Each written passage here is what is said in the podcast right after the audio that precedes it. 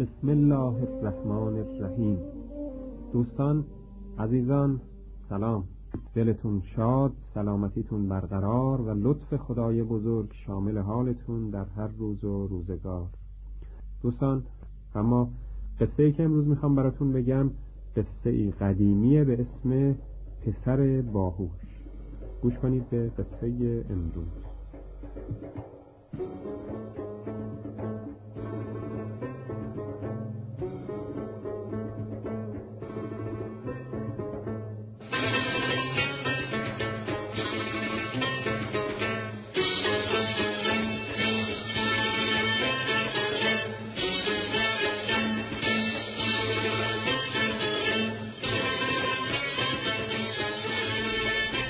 یکی بود یکی نبود غیر از خدا هیچ کس نبود. هرکی بنده خداست بگه یا خدا. و اما راویان دانا و ناقلان توانا و قصه گویان کهن و چابک سواران دشت سخن با همت تمام گردونه کلام رو اینطور به چرخش و گردش در آوردن که سالها پیش در شهری و ولایتی روی این زمین پهناور خدا سه جوون ترک یار و دیار کردند. این سه جوان که اسمشون شمس و عامر و حسام بود با امید به دست آوردن پول بی حساب و ثروت بیشمار دل به سفر سپردن. اونا رفتن تا دور از چشم این و اون به کاری مشغول بشن و بعدم با دست پر به خونه و کاشونشون برگردن. سه دوست با زاد و توشهی که فراهم کرده بودن رفتن تا به شهری رسیدن و توی اون شهر مشغول کار و پیشه ای شدن.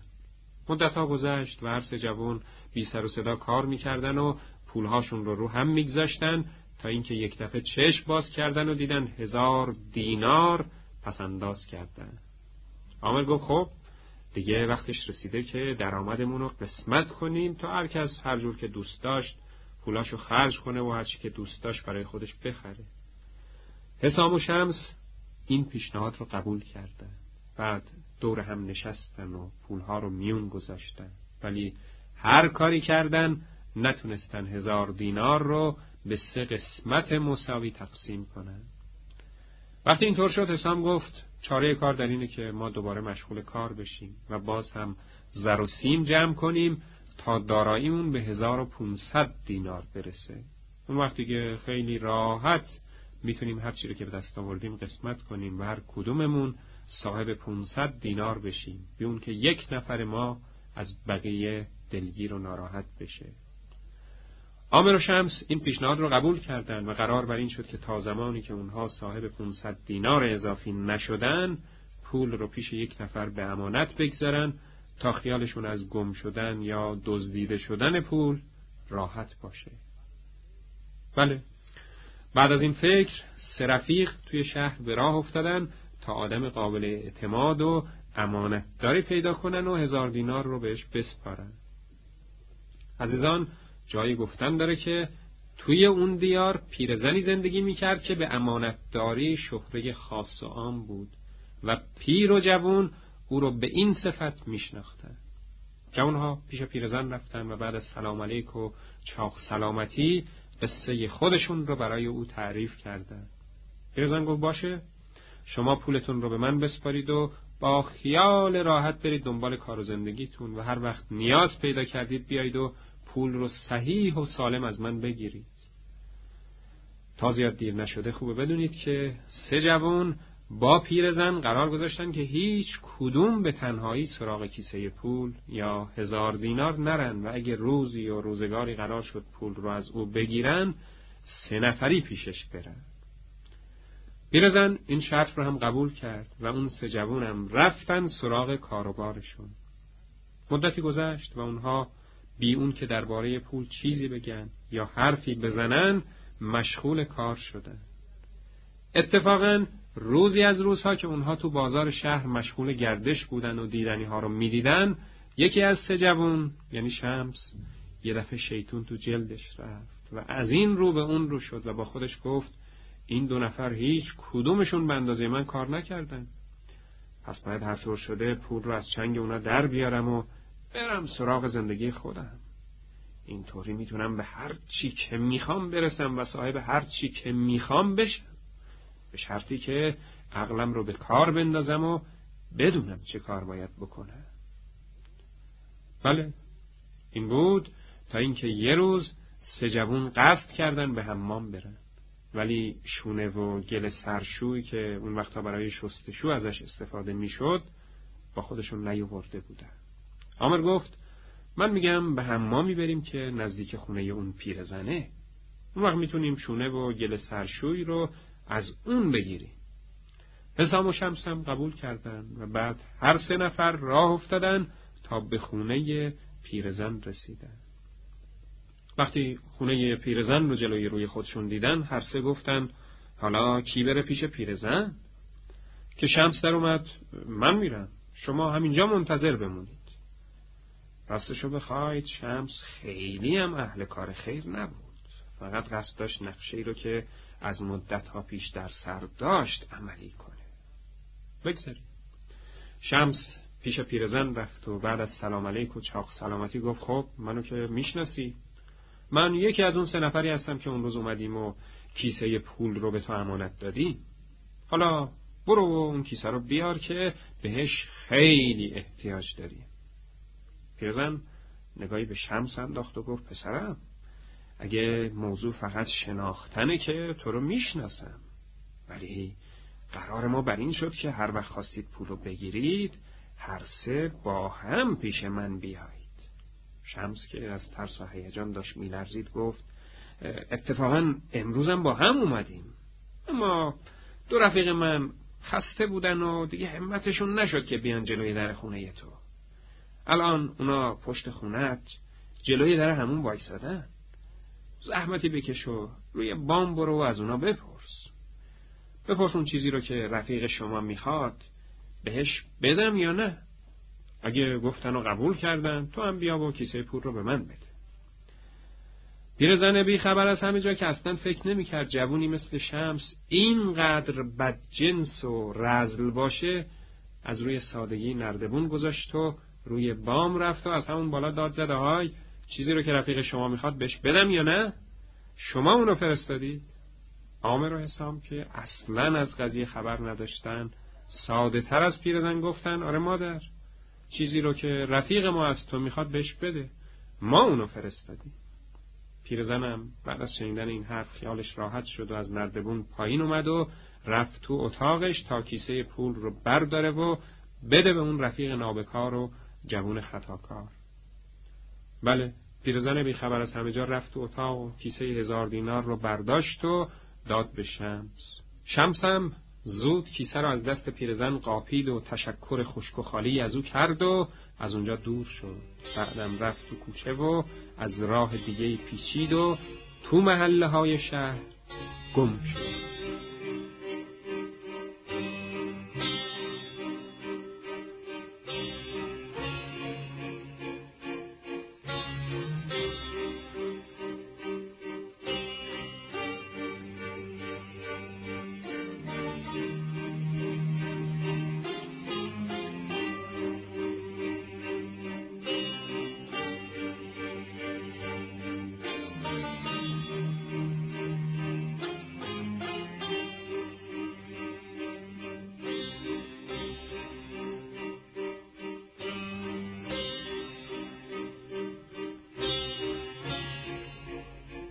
حالا بشنوید از آمر و حسام.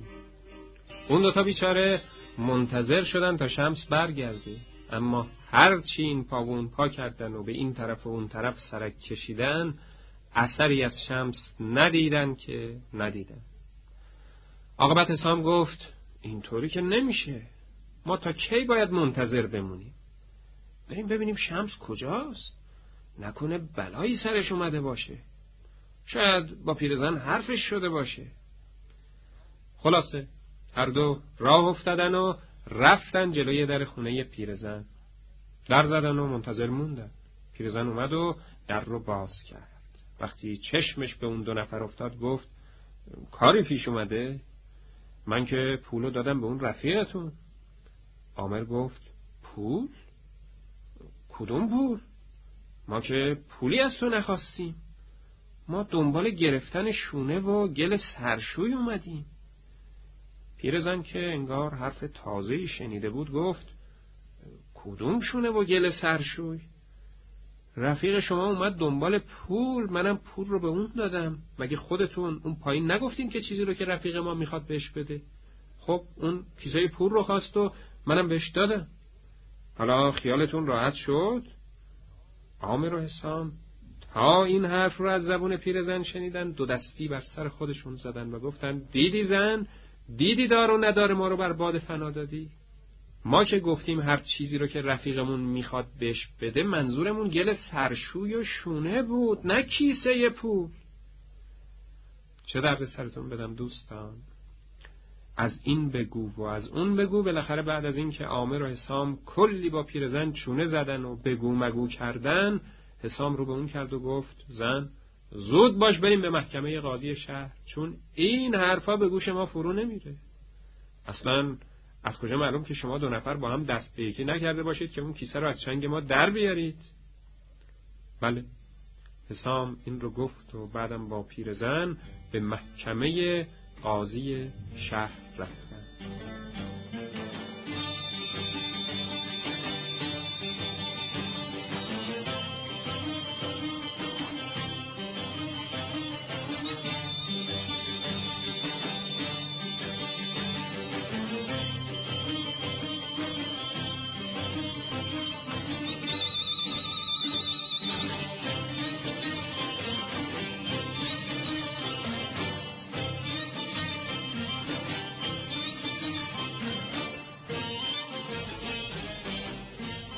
قاضی بعد از اینکه صحبتهای اونها رو شنید رو به پیرزن کرد و گفت خب بنده خدا مگه قرار نگذاشته بودید که برای گرفتن پول این سه رفیق با هم بیان؟ با این وجود چرا تو پول بی زبون رو دادی به اون جوون که معلوم نیست الان کجا رفته و چه کار می‌کنه؟ پیرزن گفت جناب قاضی چه فرقی می‌کنه؟ این سه جوون با هم بودن. حالا یکیشون این وره بوم و دوتاشون اون وره بوم. قاضی سری تکون داد و گفت دیدی خودت هم گفتی که یکیشون این وره بوم و دوتاشون اون وره بوم بودن. پس سه نفر با هم نبودن و تو به قول و قراری که با اینها گذاشتی اونطور که باید و شاید عمل نکردی. پیرزن پرسید خب جناب قاضی اتفاقیه که افتاده؟ حالا باید چه کار کنم؟ من که قصدی جز کار خیر نداشتم. قاضی گفت درسته که تو قصد کار خیر داشتی ولی این قصد تو باید بر من ثابت بشه. حال تو اونطور که گفتی عمل نکردی. حالا یا باید اون جوون رو از هر جا که هست پیدا کنی و بیاری یا باید خسارت این دو نفر رو جبران کنی. از این دو راه هر کدوم که برات آسون تره یکیشو انتخاب القصه پیرزن این حرف رو که از زبون قاضی شنید گریه کنان و بر سرزنان از محکمه قاضی شهر بیرون اومد. اون با این حال روز تو کوچه و برزن مشغول گشت و گذار شد و از این و اون و پیر و جوون سراغ گرفت. ولی هر چی این در و اون در زد کمتر چیزی دستگیرش شد. عاقبتم وقتی چشم باز کردید که یه روز تمام تو محله های شهر هر جا رو که می‌تونسته زیر پا گذاشته و گرسنه و تشنه داره میره خونه بله. عصر بود و پیرزن گرفته و نالان و پریشان از کنار خرابه میگذشت تا به خونش بره. اون در حالی که از همه کس و همه چیز نامید شده بود می‌رفت خونه تا فکری بکنه و بلکه چاره برای گرفتاریش پیدا کنه. اتفاقا کنار اون خرابه چند تا پسر بچه در حال بازی و تفریح بودن. اونا تا پیرزن رو دیدن از حال و رنگ و روی اون تعجب کردن و دست از بازی کشیدن. آخه پیرزن داشت گریه می‌کرد و با خودش حرف می‌زد و می‌رفت. تو این میون یکی از پسر بچه ها جلو رفت و پرسید چی شده مادر؟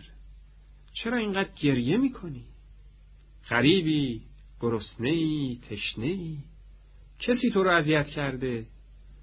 پیرزن که دیگه حالا حوصله هیچ کار و هیچ حرفی رو نداشت گفت برو بچه جون برو بازی تو بکن.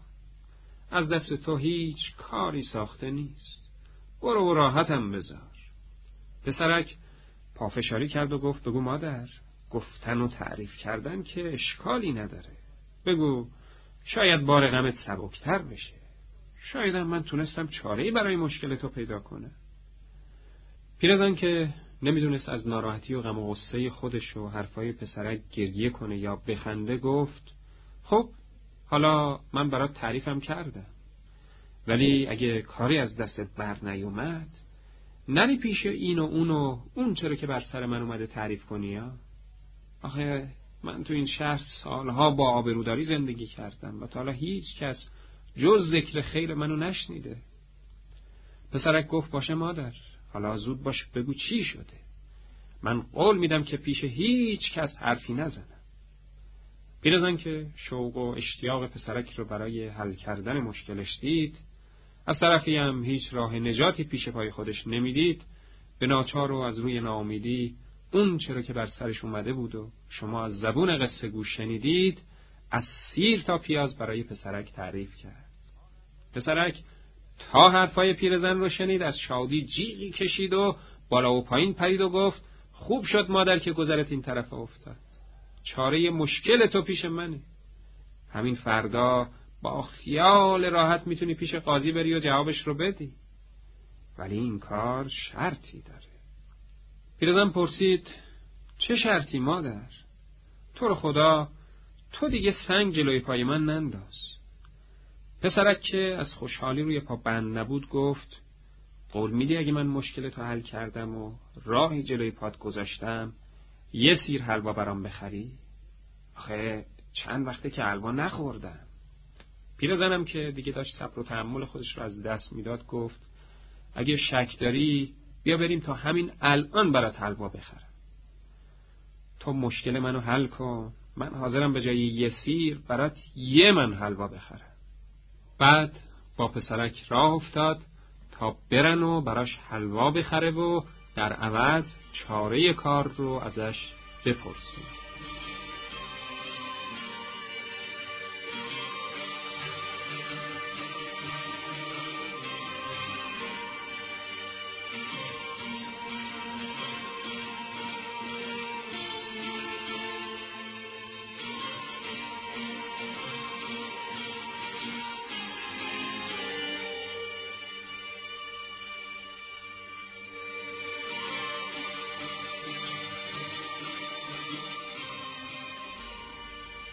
پیرزن امانت دار صبح زود حتی زودتر از اون ساعتی که با قاضی شهر قرار گذاشته بود به محکمه قاضی رفت و اونجا منتظر نشست.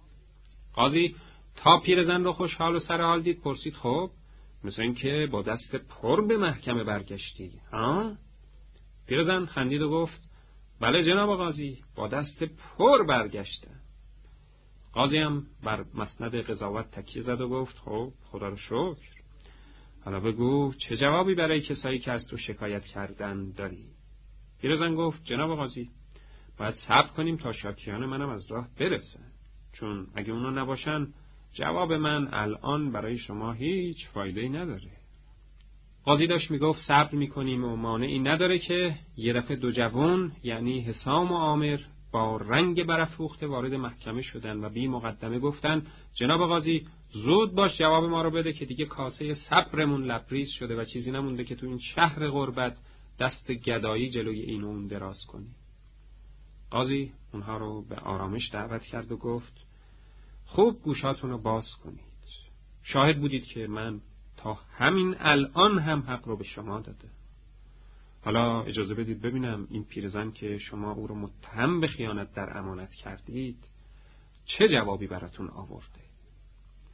بعد از این پیرزن خونسرد و آروم نگاهی به قاضی و نگاهی به سام و آمر انداخت و گفت جناب قاضی اینا که دو نفرند حسام گفت یعنی چه؟ ما از اولم دو نفر بودیم. مگه دو سه روز قبل که برای شکایت به محکمه قاضی شهر اومدیم چند نفر بودیم؟ پیرزن لبخند معنیداری زد و گفت ولی پسرم مگه قرار ما این نبود که هر وقت شما خواستید پول از من بگیرید سه نفری مراجعه کنید؟ اون قرار که یادتون نرفته. آمر گفت نه اینم حقه و نیرنگ تازه که این پیرزن داره به ما می‌زنه. قاضی گفت منظورت چیه پیرزن؟ پیرزن گفت منظور من اینه جناب قاضی که این جوونا سه نفر بودن که پول رو به من تحویل دادن. قرارمونم این شد که فقط زمانی من پول رو به اونا پس بدم که سه نفرشون حاضر باشن. خود شما شاهدید که اینا برای گرفتن پولشون دو نفری پیش من اومدن. حالا خودتون بگید جناب قاضی من باید قرارمون رو به هم بزنم و زیر پا بگذارم؟ حالا اگه فردا اون یکی جوون پیش من اومد و گفت چرا به قراری که گذاشتیم عمل نکردی؟ من جوابشو چی بدم؟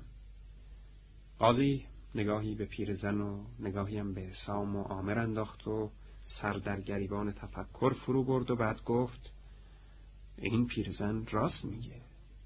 من حق رو به اون میدم. اگه شما می‌خواید پولتون رو پس بگیرید باید با اون رفیقتون مراجعه کنید. چون معلوم نیست شما هم راست بگید. و فردا قضیه دیگه ای پیش نیاد. هر دو جوون تا این حرف رو از زبون قاضی شنیدن بنای گله و شکایت رو گذاشتن و گفتن جناب قاضی اینطوری حق و حقوق ما داره پایمال میشه. ما حالا اون رفیقمون از کجا بیاریم؟ اصلا شاید مرده باشه. ای دوستان قاضی نه تنها دیگه به حرف اونها گوش نداد بلکه وقتی اصرار اونها رو دید به مأموران حکومتی دستور داد تا اونها رو از محکمه بیرون کنه بعد از رفتن اون دو جوون قاضی رو به پیرزن کرد و گفت خب حالا دیگه شکر خدا همه چیز به خیر خوشی تموم شد. ولی توی این میون من از تو سوالی دارم. اون همینه که آیا خودت به تنهایی تونستی این مسئله رو حل کنی؟ پیرزن که دوست نداشت از راه دروغ و ناروا کارش پیش بره گفت جناب قاضی از خدا پنهون نیست. از شما چرا پنهون باشه؟ راستشو بخواید. من خودم از حل این مشکل عاجز شدم و هیچ کاری از دستم بر نیومد ولی پسرکی بینامونشون راه رو به من نشون داد و منو از گرفتاری رها کرد. قاضی دستور داد پسرک رو پیش اون ببرن پسرکم پیش قاضی رفت و با هوش و ذکاوتی که داشت سالها دستیار او شد. و بعدها هم که قاضی از دار این دنیا رفت در مقام قضاوت مدتها تون شهر به کار مشغول شد. به این ترتیب با کمک هوش و عقل پسرک راستی از ناراستی روشن شد گرفتاری نجات پیدا کرد و خودش هم به مقام قضاوت شهر رسید. و از همه اینها مهمتر یکی دیگه از قصه های ظهر جمعه به آخر رسید.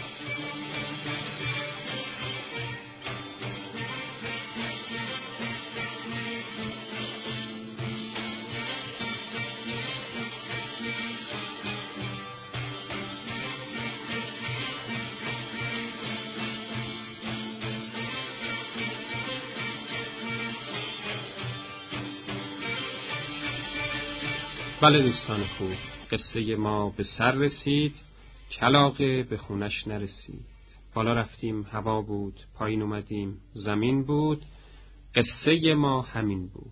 عزیزان هرچی که بود و هرچی که شد وقت برنامه ما هم در همین جا به پایان رسید. خدا نگهدار و روز بخیر.